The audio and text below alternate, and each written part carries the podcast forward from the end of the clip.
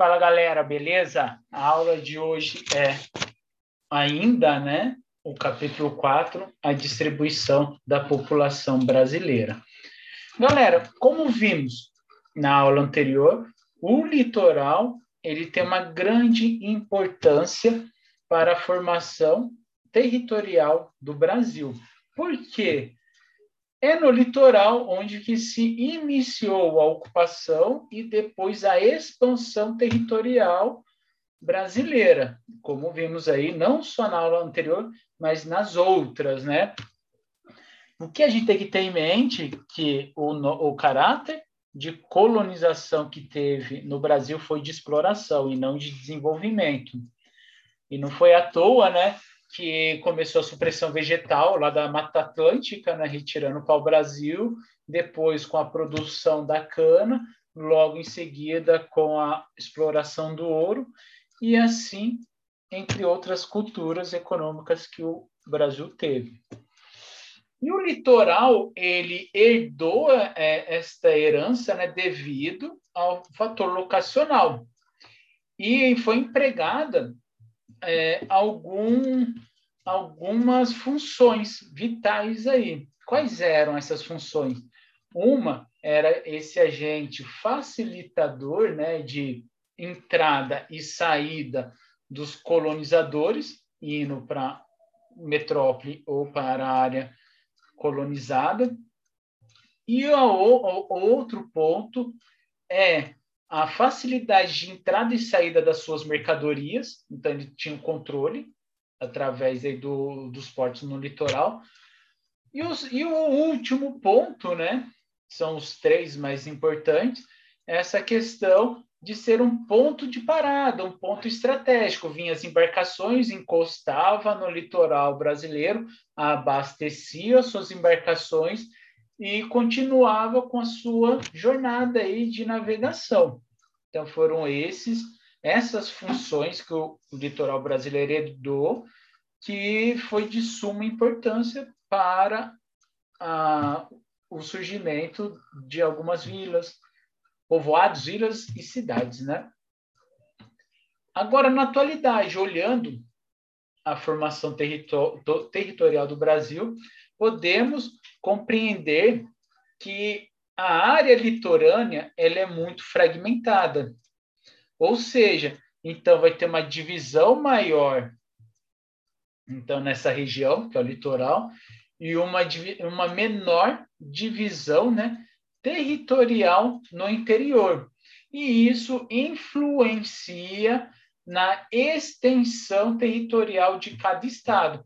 O litoral, por ser mais fragmentado, consequentemente, a sua extensão territorial é menor, enquanto o interior ele não é muito fragmentado, logo vai ter uma maior extensão territorial aí os estados, beleza? Para compreender o que eu acabei de falar, tem essa tabela ao lado. A primeira coluna é, está relacionando os estados que compõem o Brasil, o segundo, a segunda coluna é a extensão territorial de cada estado. E o terceiro é a localização tipo dele se se encontra no litoral ou no interior. Aí conseguimos rastrear e verificar essa fragmentação no, é, na localidade litorânea.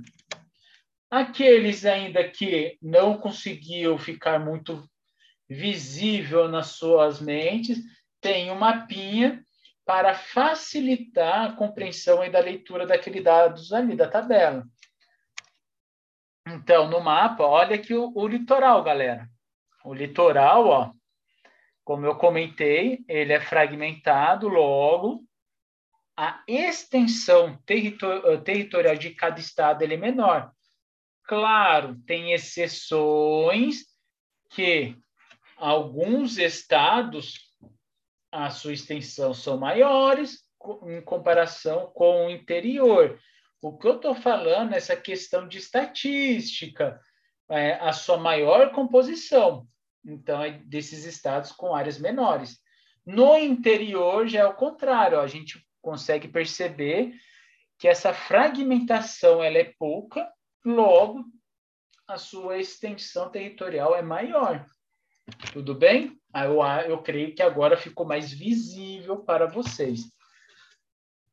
É, com o desenvolvimento aí das, das cidades que, é, que tem no território brasileiro, é, ela passou por alguns processos em que os colonizadores portugueses é, criaram algumas categorias para poder classificá-los. O Brasil não, não surgiu a cidade primeira, já é a cidade, não. Teve todo um processo de formação por detrás. E nesse processo de formação, onde que os portugueses começaram a criar algumas categorias, e essas categorias tinha uns critérios que eram essa questão das, do seu tamanho, da sua extensão territorial e as suas funções. As funções podem ser administrativa, política ou econômica, beleza? Devido a esses critérios, aí surgiu essa categoria de povoado, vila e cidade. Então, no Brasil, não surgiu a cidade primeiro, como a gente imagina, não. Surgiu um povoado, depois ele estava passando por um processo de expansão e herdando algumas funções, surgiram as vilas, assim, consequentemente, atraindo mais pessoas, atraindo mais investimento, e essa vila foi se expandindo e surgiu o, as primeiras cidades. Tudo bem, pessoal? Então é assim que ocorreu no Brasil e é onde os portugueses classificaram, criaram essas categorias. E no mapa ele está mostrando ah, os primeiros povoados, os primeiros povoados, não, perdão, as primeiras cidades brasileiras. Aí a gente consegue também identificar as datas dele aí, pessoal. Conseguimos compreender que a mais antiga é a cidade do Paraíba, que aqui foi em 1505. Tudo bem? E assim com outras cidades. É, falamos da cidade, né? Agora vamos falar da população.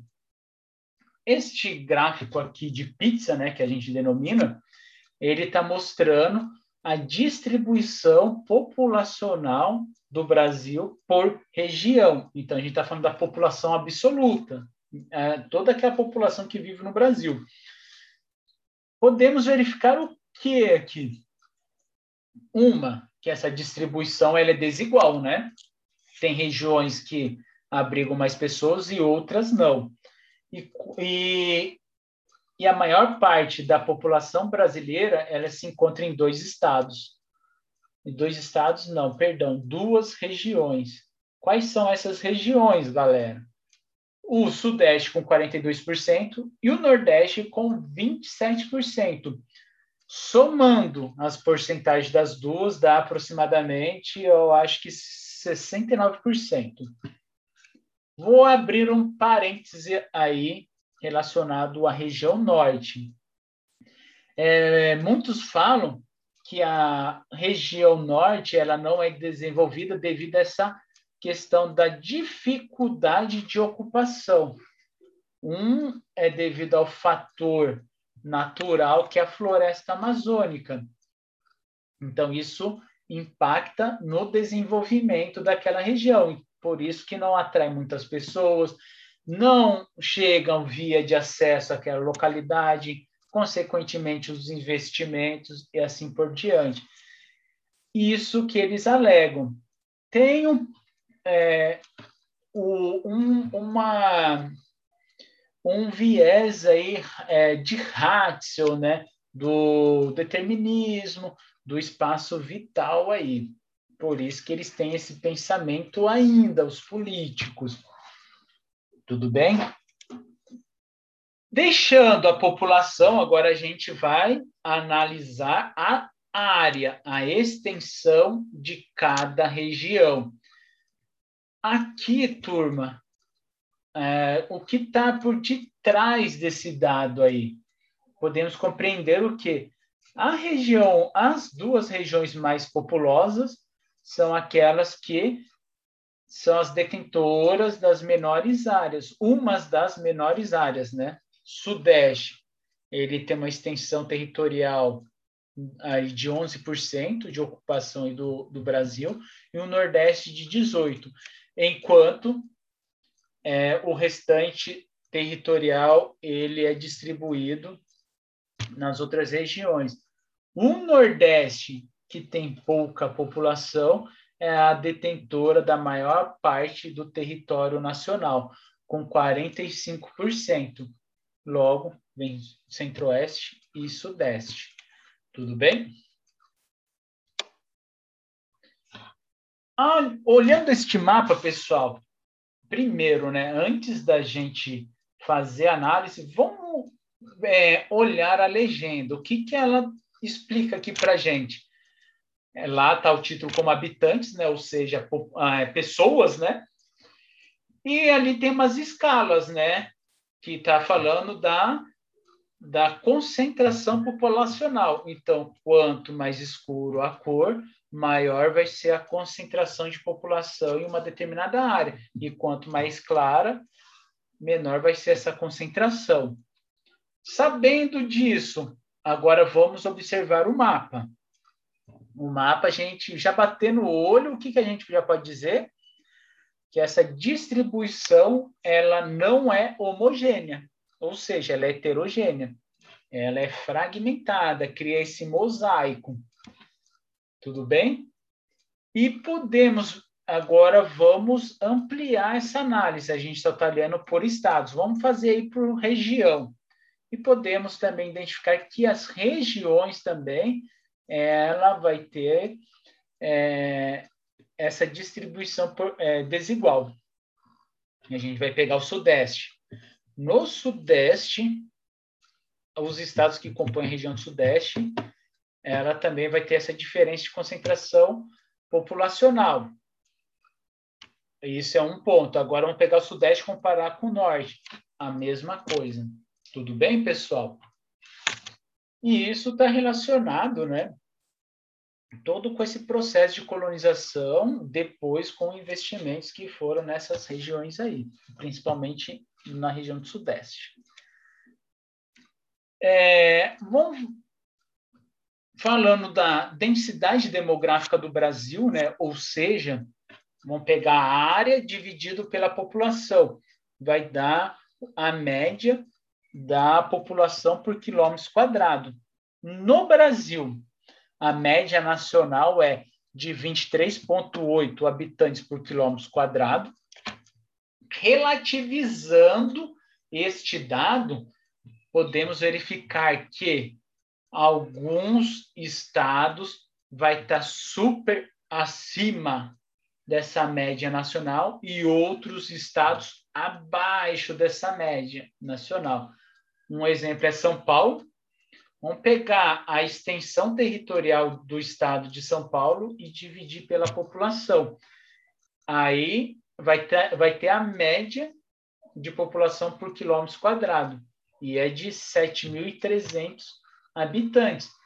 Ou seja, pessoal, vocês não estão conseguindo imaginar, vai ser aquela área de um quilômetro por um quilômetro. E dentro dele a gente vai conseguir encontrar 7.300 pessoas, enquanto o estado do Amazonas vai ser diferente. Vamos pegar toda aquela extensão do estado do Amazonas e dividir pela população. E a gente vai conseguir encontrar duas pessoas naquela área de um quilômetro por um quilômetro. Então, é, aí a gente já consegue ir mais próximo da realidade e rastrear é, essa desigualdade na distribuição populacional. Agora a gente vai ver outro mapa que a gente vai re relativizar cada vez mais. E esse mapa ele está mostrando a densidade populacional agora, com abrangendo algumas cidades aí. Aí por isso que, que dá esse mosaico aqui. Vamos pegar a região de São Paulo. Dentro do estado de São Paulo, falei cidade, não, perdão, é o estado. O estado de São Paulo vai ter também essa distribuição desigual da população. Não é no estado de São Paulo inteiro que vai ter um quilômetro por um quilômetro, 7.300 pessoas. Não. Aí a gente relativizando, isso vai diminuir. Isso está aqui nesta legenda, falando que a cor mais clara é de 0 a 2, depois de 2 a 5.2 e assim por diante. Quanto mais escuro, maior vai ser essa concentração, e quanto mais claro, menor vai ser essa, essa concentração populacional. E no estado de São Paulo, dentro dele vai ter esse desequilíbrio. Vai ter áreas muito densas e outras áreas como os vazios demográficos, como a gente consegue perceber aqui. No, a nossa região aqui do Vale do Paraíba, que é essa pontinha aqui onde estou passando com o mouse, próxima aqui do Rio de Janeiro, a gente é, compreende-se aí na leitura que a gente está nesta área de concentrada, acima de 259 pessoas por quilômetro quadrado. Beleza, pessoal? E aqui está mostrando as principais regiões metropolitanas. E as regiões metropolitanas, pessoal, elas surgiram devido ao crescimento urbano de algumas cidades. Um exemplo próximo aí da gente é o estado ali no, na região de São Paulo, o ABC Paulista, e mais recente, vai, acho que de uns 5, 6 anos para trás, criou a região metropolitana do Vale do Paraíba, o RN Vale. Então, devido a esses crescimentos urbanos de São José, Jacareí, Taubaté, aonde que se iniciou esse processo de, de, de metropolização dessas áreas. Não abrange só essas três cidades, e sim o Vale do Paraíba inteiro. E alguns, algumas áreas urbanas eles cresceram tantos, mas tantos que elas se entrelaçaram, se uniram com a outra. E a gente não consegue mais identificar o limite dessas cidades. A gente então não consegue enxergar onde começa ou termina uma cidade devido a, a esse fenômeno de crescimento da área urbana, que ultrapassou esses limites, ela não está mais visível. E esse fenômeno a gente chama de conurbação, pessoal. Beleza? Então a gente não consegue enxergar o limite de, de, um, de uma cidade e de outra. Este mapa está mostrando as principais regiões metropolitanas e essa, essa outra imagem aí sim mostra nítido o que é esta área conurbada.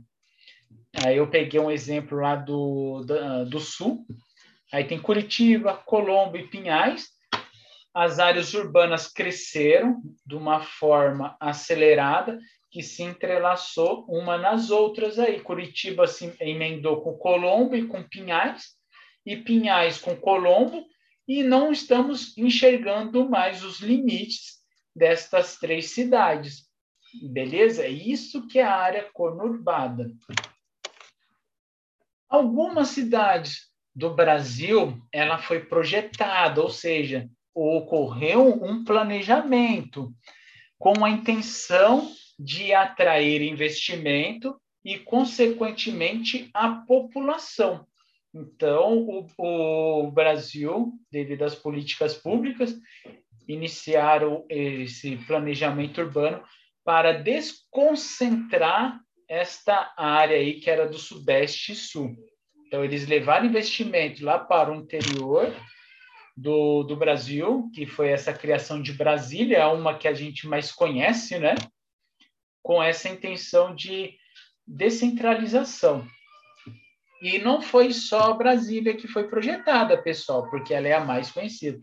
Tem Belo Horizonte e Londrina também. Elas são alguns exemplos de cidades que ocorreram um planejamento urbano. Beleza?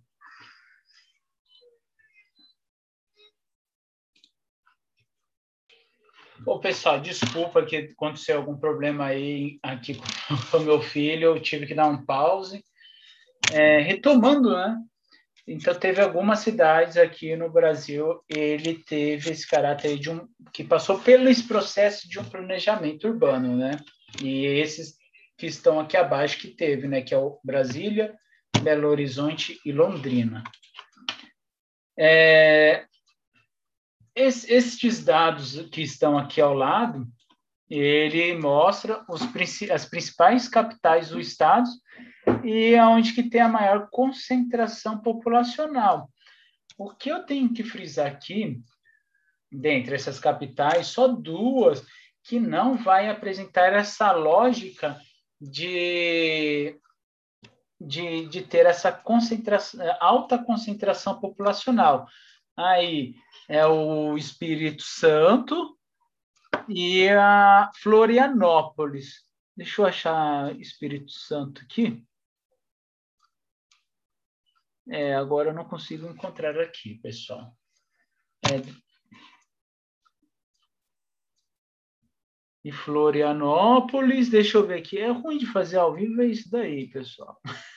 aqui, ó. Florianópolis. Você vê que a densidade demográfica dele, né, ele é baixa em comparação às outras áreas. É, vamos ver Vitória, se eu consigo achar aqui. E Vitória aqui. Você vê que ela é um pouco mais densa, mas em comparação com São Paulo e, e a do Ceará, não é tão alta, né?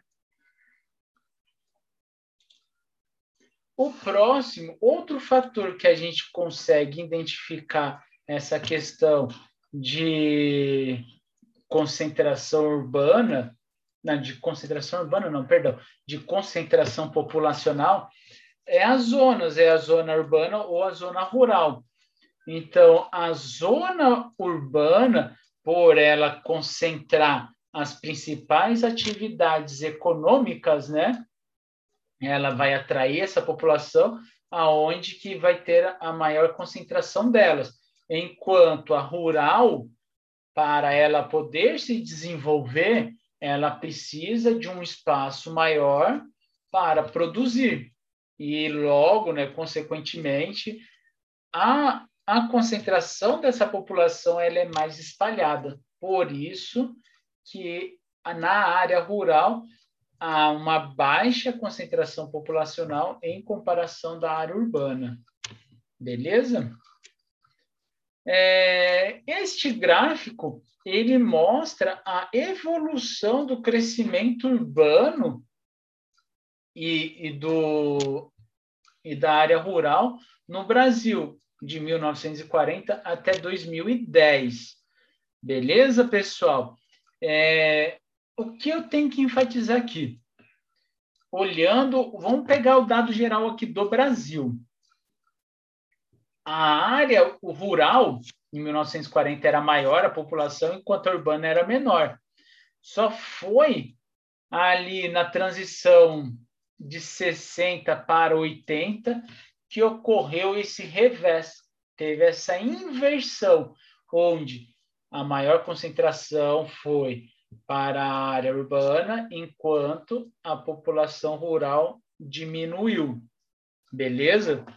E assim foi até em 2010. A população urbana caindo, urbana não, perdão, a população rural caindo, enquanto a população urbana crescendo cada vez mais.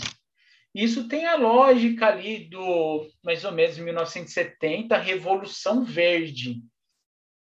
Foi essa questão da introdução da tecnologia e da mecanização na agricultura. E também iniciou esse processo de industrialização aqui no Brasil, que foi num caráter muito rápido.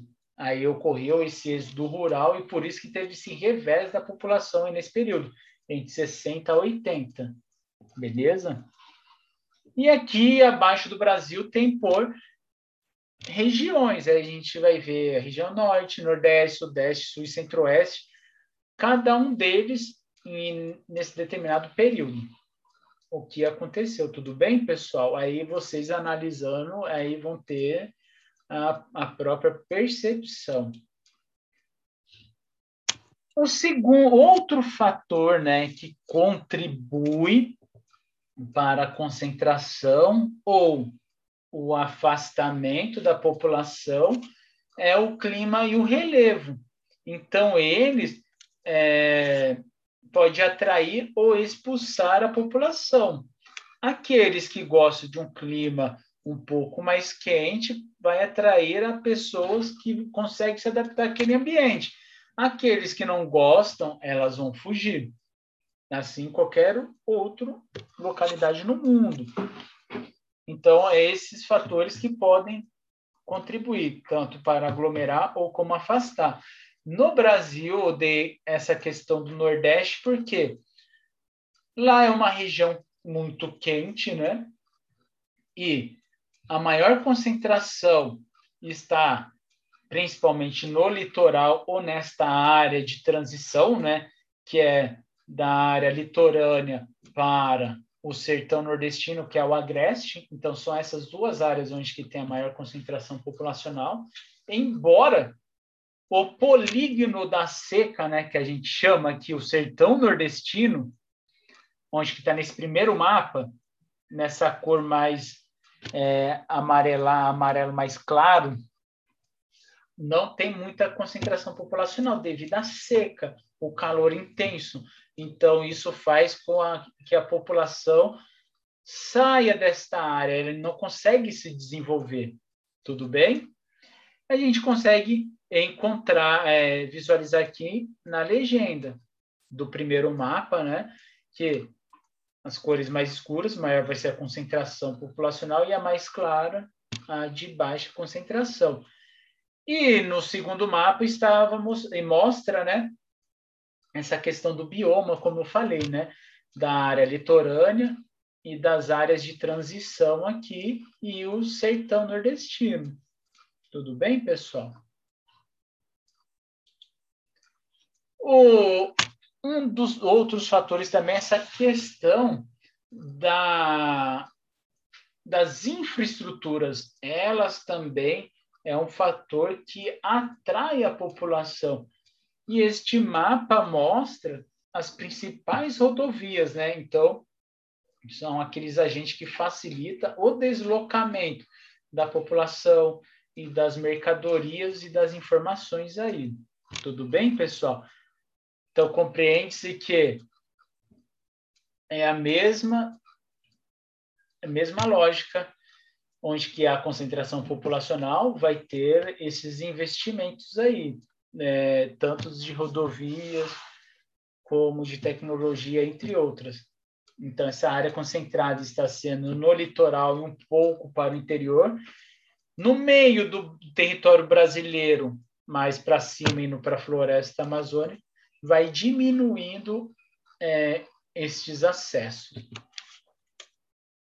E alguns desses acessos, turma, ele teve é, um investimento governamental, né? Ou investimento privado. No governamental, ele foi mais intenso né, naquele período da ditadura militar. E uma obra famosa, né, que ficou conhecido como um dos elefantes elefante brancos, né? Que, a, que é a transamazônica. Ela leva o nada para o outro nada, porque até hoje eles não terminaram, né? Você vê muito, muito dinheiro investido para não concluir e leva a lugar nenhum, né? Você vê que planejamento não teve, né? Enfim, isso daí já é outra linha de raciocínio que a gente poderia se aprofundar é, mais para frente. E aqui tem essas características das áreas de alta concentração e das áreas de baixa concentração. Aí eu peço para vocês lerem, que isso é importante, né? Aí vocês vão conseguir compreender o que a gente acabou de ver. Isso está tudo numa forma de uma tabela aí, galera. É... Agora a gente vai entrar nessas questões aí da, da dinâmica da população brasileira. A gente vai falar de um monte de indicadores, pessoal, que consegue mensurar a, a evolução da população, tanto se ela está crescendo ou que está diminuindo, é, quais são os gêneros que compõem mais por idade, ali, se é o homem, se é a mulher, quem está morrendo mais, quem está morrendo menos, tudo bem? Qual é a idade dessas populações que está morrendo, que está vivendo, enfim. Então, a gente vai dividir ela em dois grandes grupos. O primeiro é os indicadores demográficos, né? Ou seja, aqueles que vai indicar se está tendo crescimento ou não. Aí, o primeiro indicador aqui é o crescimento demográfico, que a gente vai pegar o crescimento vegetativo mais. É... Nossa, esqueci agora, perdão. A taxa de imigrantes com a, menos a taxa de emigrantes. Fazendo esta conta, a gente vai ter o crescimento demográfico de uma determinada área. Tudo bem, pessoal? A segunda é o crescimento vegetativo. Aí vai ter o crescimento vegetativo. Ah, mas como que a gente acha o crescimento vegetativo? Então, é com a taxa de natalidade menos a taxa de mortalidade. O resultado a gente vai vai encontrar ali que é o crescimento vegetativo. O próximo é a taxa de natalidade. Então, a taxa de natalidade, pessoal, é o número de nascimentos que ocorre em um determinado período, vamos pegar de um ano, vezes mil, dividido pela população total, porque a gente tem que relativizar esses dados aí, galera. Porque se for num no âmbito absoluto, não mostra a realidade. Por isso que a gente divide por mil. Fazendo essa conta, tem essa taxa de natalidade. Então, é de quantas crianças nascem em um determinado período, que a gente pega por um ano, antes de completar um ano. Aí tem a taxa de mortalidade. A taxa de mortalidade, pessoal, é o número de óbito vezes mil dividido pela população, pelo total da população. É a mesma coisa, a gente, como a gente tem que relativizar, chegar o mais próximo possível, é, multiplicamos ele por mil. A população absoluta é aquela população total que, que compõe o Brasil, e a população relativa, galera. O próximo são esses indicadores é, socioeconômicos, beleza? É, deixa eu só diminuir aqui. É, opa! O primeiro, né, é a taxa de fecundidade, perdão, que eu não estava conseguindo ler aqui, que é, é, a tela do meu computador está tá, tá estourada ali. E a taxa de fecundidade. O que é essa taxa de fecundidade? É o número de filho por mulher na idade reprodutiva.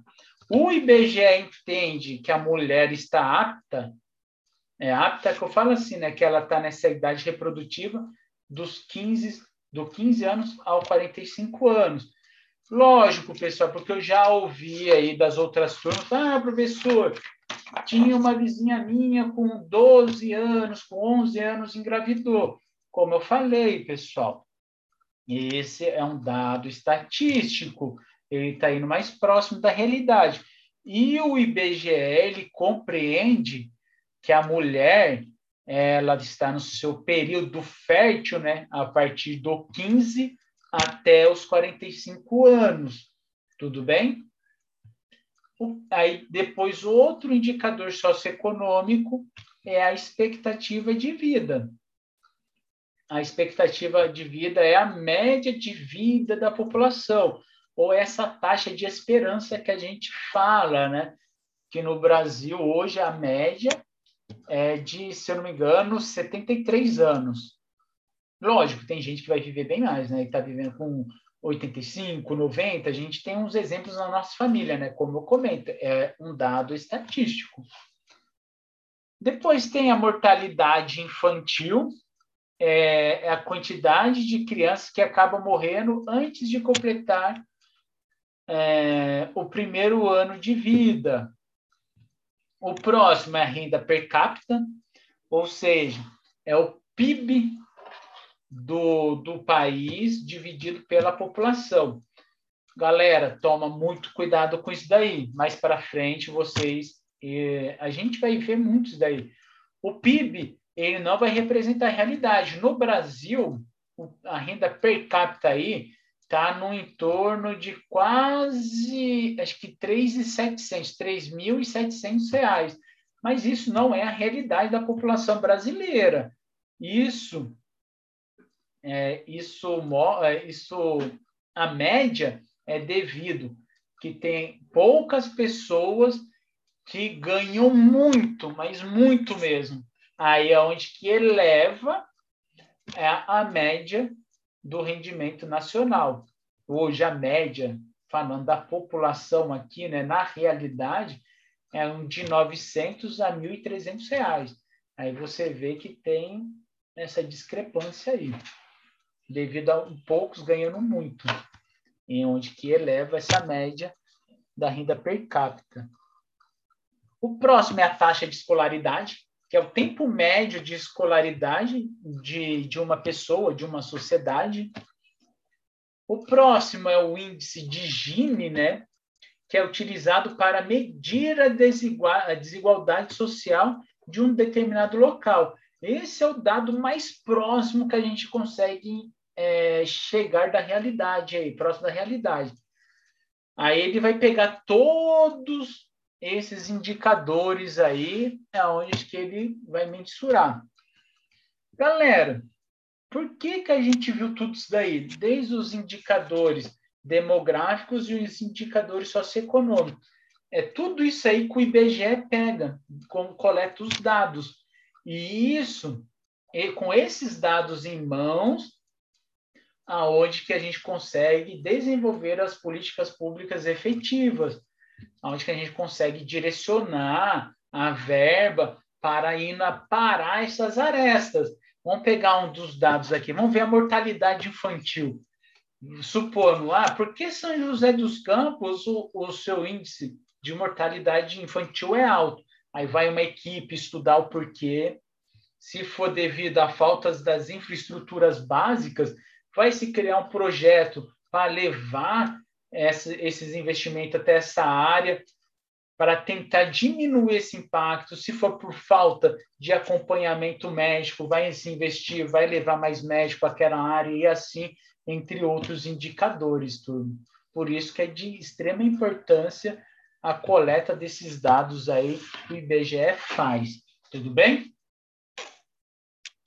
Aí tem que ver se eles vão levar também isso a sério e, e ter o bem-estar social também da população, né? E outro caso também. É, esta imagem aqui, né? Ele mostra a projeção e evolução da população brasileira. Desculpa, pessoal, vou voltar um pouco aqui que eu não falei. É, essa primeira imagem aqui, né? É um gráfico de barras, né? que está mostrando a evolução da expectativa de vida aqui no Brasil, aí tendo dado desde 1940 até 2017. Vimos que, é, até falei errado a expectativa de vida aqui no Brasil, falei que era 73, não, é 76. É, que até 1940 a, a população tinha uma média de vida de 45 anos, e em 2017, ao salto que teve para 76. Isso mostra a evolução aí que teve na medicina, na tecnologia, na informação. Aí a, a consequência de tudo isso daí foi a elevação do, da expectativa de vida. O próximo, abaixo, né, é a taxa de fecundidade, né, que a gente viu agora há pouco, que é número de filhos por mulher na sua idade reprodutiva. Também no, nesse mesmo período, é, de, de 1940 até 2010. Aqui é o contrário. Em 1940 era alto, era uma média de 6, e 2010 está abaixo, está abaixo de 2. Então, a média é mais ou menos de 1,9. Como a gente não pode dividir o ser humano, vamos aproximar ele para 2. Então, a média é de dois filhos. Isso mostra o que, galera? Que a família, a mulher, né, ela começou a utilizar métodos contraceptivos, ela começou a priorizar o seu estudo, a sua carreira de trabalho, aí sim ela começou a pensar em planejar uma família e de ter um filho. Então foi todo esse processo fez que caísse a taxa de fecundidade. O próximo, né, que, que é a projeção da evolução da população brasileira por faixa etária. Aí tem aqui de 0 a 14, de 15 a 39, e a gente começa a perceber que do 15 a 39 ele começou a cair, a projeção é de cair.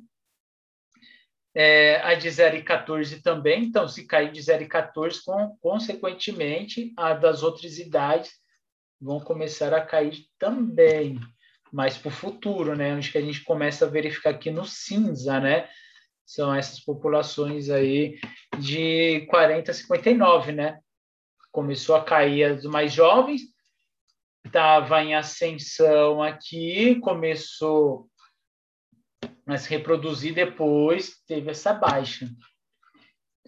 E por último é desses dos jovens, né, que a gente chama, né, os jovens da terceira idade, né, que é dos 60 a 90 para cima, né? Eles estão numa exponencial gigantesca, né, que está evoluindo cada vez mais na sua projeção. A próxima é a pirâmide etária, galera. A pirâmide etária, a gente tem que compreender ela muito bem, porque ela é dividida em três partes.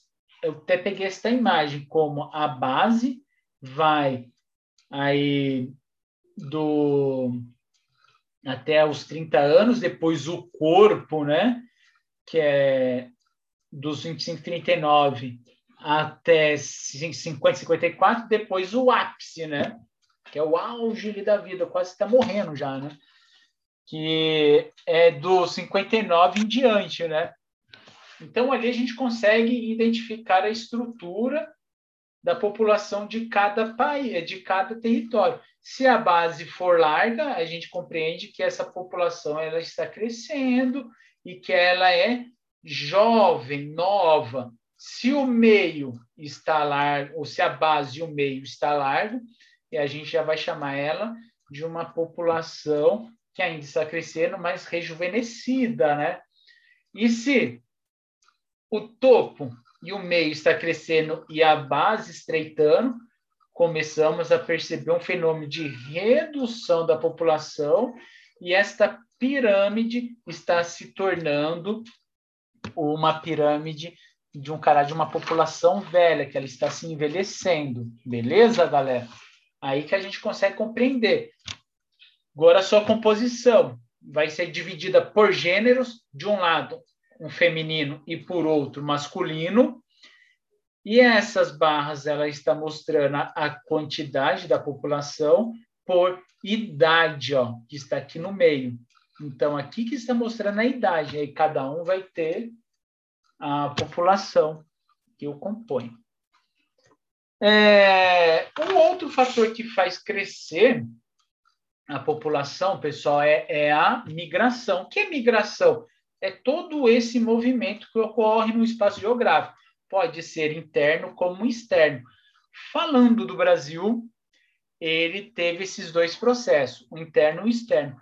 O interno, vou pedir para vocês lerem o, esta imagem aí, tem na apostila de vocês, é, que vocês vão compreender, vai seguir essa lógica do processo de colonização. E no, e no processo de de imigração ou de externo, pessoal, aí sim a, a gente vai entrar nessa lógica do quê? Que ela iniciou com a substituição da mão de obra escrava, então vieram o, os imigrantes para trabalhar no regime assalariado. A princípio, quem veio em massa foram os italianos, os alemães, os espanhóis, os portugueses, né? Já estava aqui, veio mais ainda, devia sair, né? Estou brincando. E os, e os japoneses. Então, a princípio, vieram eles nessa questão da substituição da mão de obra escrava. Beleza? Agora vamos falar na concentração desse povo. É, no sul, então esse povo veio para o Brasil, mas na onde que eles se alocaram? Parte dessa população ela se concentrou em muito no sul, porque teve um, uma política de investimento, né, de incentivo, em que eles davam terra para os imigrantes poderem produzir, e tinha por detrás aí, é, nessa questão de ocupação, para o Brasil não, não perder essas terras, porque ela não era muito habitada. Então, a coroa ela tinha medo de perder esta área, por isso que ela incentivou também a instalação dessa população mais para o sul. Você vê uma sacanagem, né? A gente tinha bastante é, africanos aqui, né? Muitos escravos. Por que, que o, o governo ele não deu, não doaram essas terras para eles produzirem, né? Aí fica uma pimentinha no pensamento de vocês e outra parte vieram para trabalhar nas grandes lavouras do café, se concentrando aqui no sul fluminense, no Vale do Paraíba, e logo no interior do, do ai, travou aqui, do estado de São Paulo, principalmente na parte no, do noroeste paulista. Beleza? É, o que eu tenho que falar da mão de obra salariada? Ela foi fundamental para a criação do mercado interno aqui no Brasil. Beleza? Não do mercado interno, vou falar do mercado consumidor. Tudo bem? É... Com a crise de 1929, né, que teve lá nos Estados Unidos, que foi a Grande Depressão, e esse reflexo veio para o Brasil e a consequência disso foi o que, galerinha? Que vocês não sei se viram história, foi o declínio do café. Então, a partir daí do declínio do café, ocorreu a desaceleração da imigração para o Brasil, porque aqui a população começou a ficar desempregada, não tinha muito o que fazer. Então, isso, o Brasil se tornou, a partir daí, o Brasil se tornou uma, uma área de repulsão. Então, não, come, não vieram mais imigrantes é, como antes. E, na atualidade, o Brasil recebe imigrantes, porém, é de uma população mais próxima, algumas aí que são os vizinhos. A gente está falando da Bolívia, do Peru, da Venezuela e do Haiti também. Tudo bem, galera? Que eu tenho para falar, turma, é isso daí, para finalizar esse capítulo. Dúvidas, como eu falo, manda mensagem lá no, no e-mail do, do canal, pode ser em aula, pode ser no bate-papo, aí depende de vocês, tudo bem? Galerinha, vou indo lá, até mais.